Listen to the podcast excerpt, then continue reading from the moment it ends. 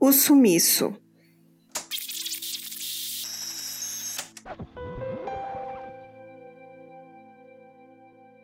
Antes de começar o episódio, vamos dar um alerta sobre possíveis gatilhos. Falaremos de um crime brutal que aconteceu no Brasil, que envolve violência, assassinato e abuso sexual. Caso você seja sensível a alguns desses temas, pedimos que pare por aqui. Também não indicamos para menores de 16 anos e, se estiver acompanhado de crianças, sugerimos o uso de fones de ouvido.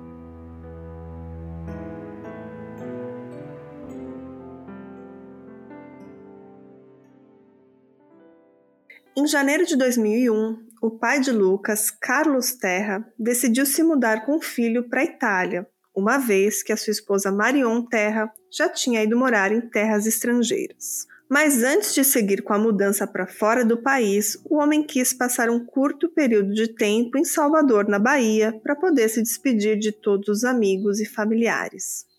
Nesse interim, Lucas Terra, na época com 14 anos, começou a frequentar a Igreja Universal do Reino de Deus da cidade, porque ele não queria ficar longe da sua religião, tampouco das suas atividades. Naquele tempo, há relatos que o Lucas ocupava o cargo de obreiro, cuja função é auxiliar o pastor durante um culto religioso e cuidar da rotina dentro da igreja.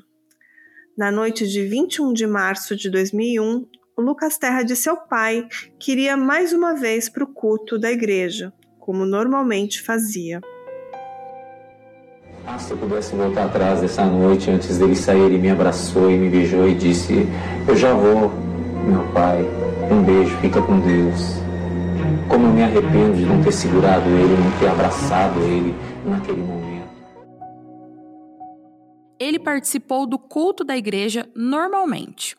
Depois, mais tarde, ligou de um telefone público para o seu pai, avisando que estava junto de Silvio Galiza e que iriam a uma noite de oração em outro local, e que depois provavelmente dormiria na igreja, localizada no bairro do Rio Vermelho. Silvio Galiza era pastor auxiliar. Ele tinha 21 anos na época. Silvio tinha sido transferido de outra congregação há pouco tempo parecia algo normal e bem plausível o Lucas dormir no local da igreja, já que estava muito tarde para ele voltar sozinho para casa. E como ele não conhecia bem a cidade, afinal, tinha apenas dois meses que eles estavam morando na capital Salvador e não era muito recomendado que ele andasse sozinho. No dia seguinte, o garoto não voltou para casa.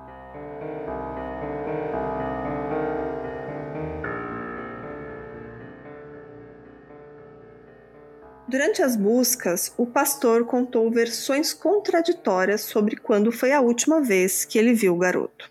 E todos os depoimentos de testemunhas diziam que ele era a última pessoa a estar com Lucas naquela noite. Enquanto isso, as buscas seguiam e o pai do garoto ia a delegacias, hospitais e colocava diversos cartazes pela cidade. Silvio Galiza era um pastor com histórico controverso. Ele havia sido transferido para aquela igreja recentemente por problemas que nunca foram esclarecidos, tampouco vieram a público. A única explicação dada foi que o pastor teria apresentado um comportamento inadequado. Dias antes do desaparecimento, Lucas e mais um garoto haviam ficado até tarde trabalhando na igreja e por lá dormiram. Mas enquanto o garoto foi deixado para dormir no banco da igreja com apenas um travesseiro, Silvio Galiza teria convidado Lucas para dormir em seu quarto e na sua cama. Não se sabe se o garoto foi molestado naquela noite, mas só essa situação foi suficiente para causar uma comoção entre os membros da congregação. Para evitar mais burburinho e encerrar o assunto, as autoridades religiosas decidiram mais uma vez transferir Silvio Galiza e poupar uma repercussão desnecessária, que poderia manchar a imagem do templo. Os pais de Lucas nunca ficaram sabendo do ocorrido. É importante deixar claro que essa informação não veio dos autos do processo, já que o Silvio contesta alguns detalhes dessa noite, afirmando que ambos dormiram no quarto, na mesma cama, porém em lados opostos, né? Com os pés do lado de um e a cabeça do outro, e assim como vocês já devem estar imaginando. Contudo, após esse polêmico incidente, o Silvio Galiza perdeu seu destaque e o seu posto como pastor auxiliar, mas continuou a frequentar os cultos da igreja. Apesar de perder a sua posição, ninguém poderia impedi-lo de entrar no local como apenas um fiel. No dia 21 de março de 2001, após mais uma sessão de culto na Igreja Universal, Lucas Terra conversava do lado de fora do local com alguns amigos e com uma garota, que depois veio a ser chamada de sua namorada, quando ele foi chamado por Silvio Galiza para conversar. Depois dessa conversa, ele voltou e se despediu de todo mundo e seguiu com o homem. Eles saíram dali com o pretexto de convite de irem a uma noite de orações que aconteceria em um outro templo próximo. Ambos pegaram um ônibus e pararam em um local onde havia uma loja de conveniência. Naquele local, o jovem então ligou de um telefone público para o seu pai e avisou que estava com o pastor e o que iriam fazer. Quando o pai acordou na manhã seguinte, Lucas não havia voltado para casa. Carlos Terra foi procurar pelo filho na igreja e as pessoas confirmaram que ele tinha saído com Silvio Galiza do local. Quando contatou o pastor auxiliar, este disse que tinha deixado Lucas em um ponto de ônibus, pois ele ia para uma igreja no bairro da Pituba, rapidamente contradizendo o que o próprio Lucas tinha falado em ligação. Porém, Lucas não foi visto naquele local nem em qualquer outro local. A primeira vez ele disse para mim que deixou o Lucas no fim de linha do bairro do Vale das Pedrinhas. Depois eu voltei lá novamente, ele disse para mim, ah, eu deixei o Lucas na Ceasa, no Rio Vermelho, que é outro bairro. Num primeiro momento, o pastor disse que havia deixado o Lucas no ponto final do ônibus e que ele não tinha mais notícias dele. Depois ele mudou a versão, dizendo que ele havia deixado o garoto em frente à Ceasa do bairro Chapada do Rio Vermelho. Dois dias haviam se passado e um corpo carbonizado é encontrado dentro de um caixote. O caixote estava jogado em um terreno vazio na Avenida Vasco da Gama. O pai recebeu a ligação de um membro da igreja e foi até o local onde o corpo estaria, juntamente com a pessoa que fez a ligação. Ao chegar lá, pediram para que o Carlos ficasse no carro e que a pessoa ela iria checar o corpo. Essa pessoa então volta até o carro onde o Carlos Terra aguardava e diz que aquele corpo não era do Lucas, dizendo que não haviam semelhanças entre eles. A perícia já havia sido chamada e a polícia investigava esse corpo encontrado. Descobriram que na noite anterior, entre 11 e meia e meia-noite, uma perua Kombi branca com três homens havia estacionado no local e junto com ela havia mais dois homens em uma moto. As testemunhas disseram ver fogo e logo em seguida todos os homens saíram em alta velocidade. Alguns populares disseram ao pai de Lucas que aquele local era muito utilizado pelos membros da igreja para queima de pedidos de oração num ritual de santa fogueira. Ainda procurando por respostas, o pai, Carlos, vai até a sede da igreja e, ao pedir para falar com o responsável, o fizeram aguardar muitas horas e ele saiu de lá sem ser atendido. Com o paradeiro de Lucas ainda desconhecido, o pai seguiu distribuindo cartazes e batendo de porta em porta.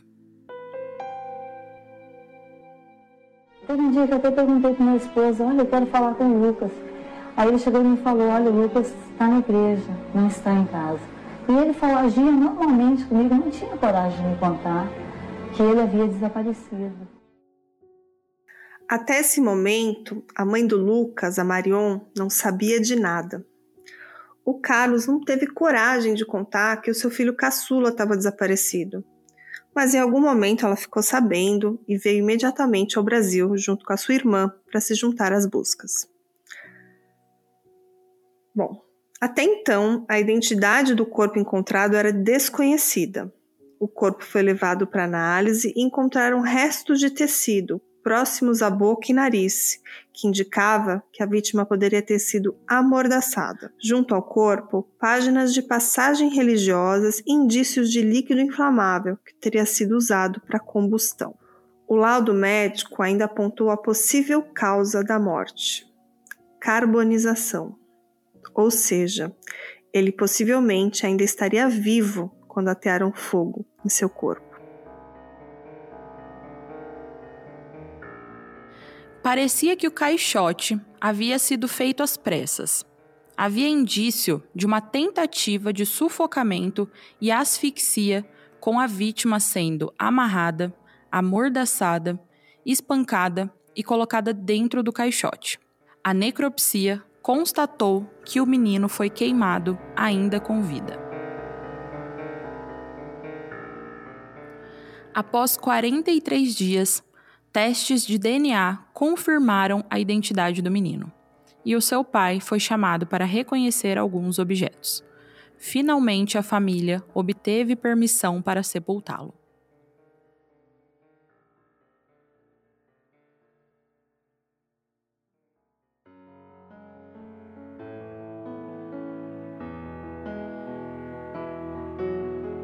Os áudios da entrevista de Carlos e Marion Terra foram retiradas de gravações do YouTube do programa Linha Direta, apresentada pela Rede Globo. Esse projeto tem o apoio da família da vítima, mas pretende ouvir os dois lados da história. Foram constados também a equipe jurídica da família do garoto e diversos volumes do processo, documentos públicos do julgamento, matérias de jornais e revistas. E se você sabe algo sobre esse caso, tem informações importantes ou quer se pronunciar, pode entrar em contato com a nossa equipe pelo e-mail casolucasterra@gmail.com. Esse episódio contou com a narração de Carla e Daiane, áudios de Marion e Carlos Terra, trilha sonora e edição Mica Souza, roteiro e direção também de Carla e Daiane. Vemos vocês no próximo episódio, no episódio 3, que falaremos um pouco mais sobre a vida de Lucas Terra. Obrigada e até o próximo episódio.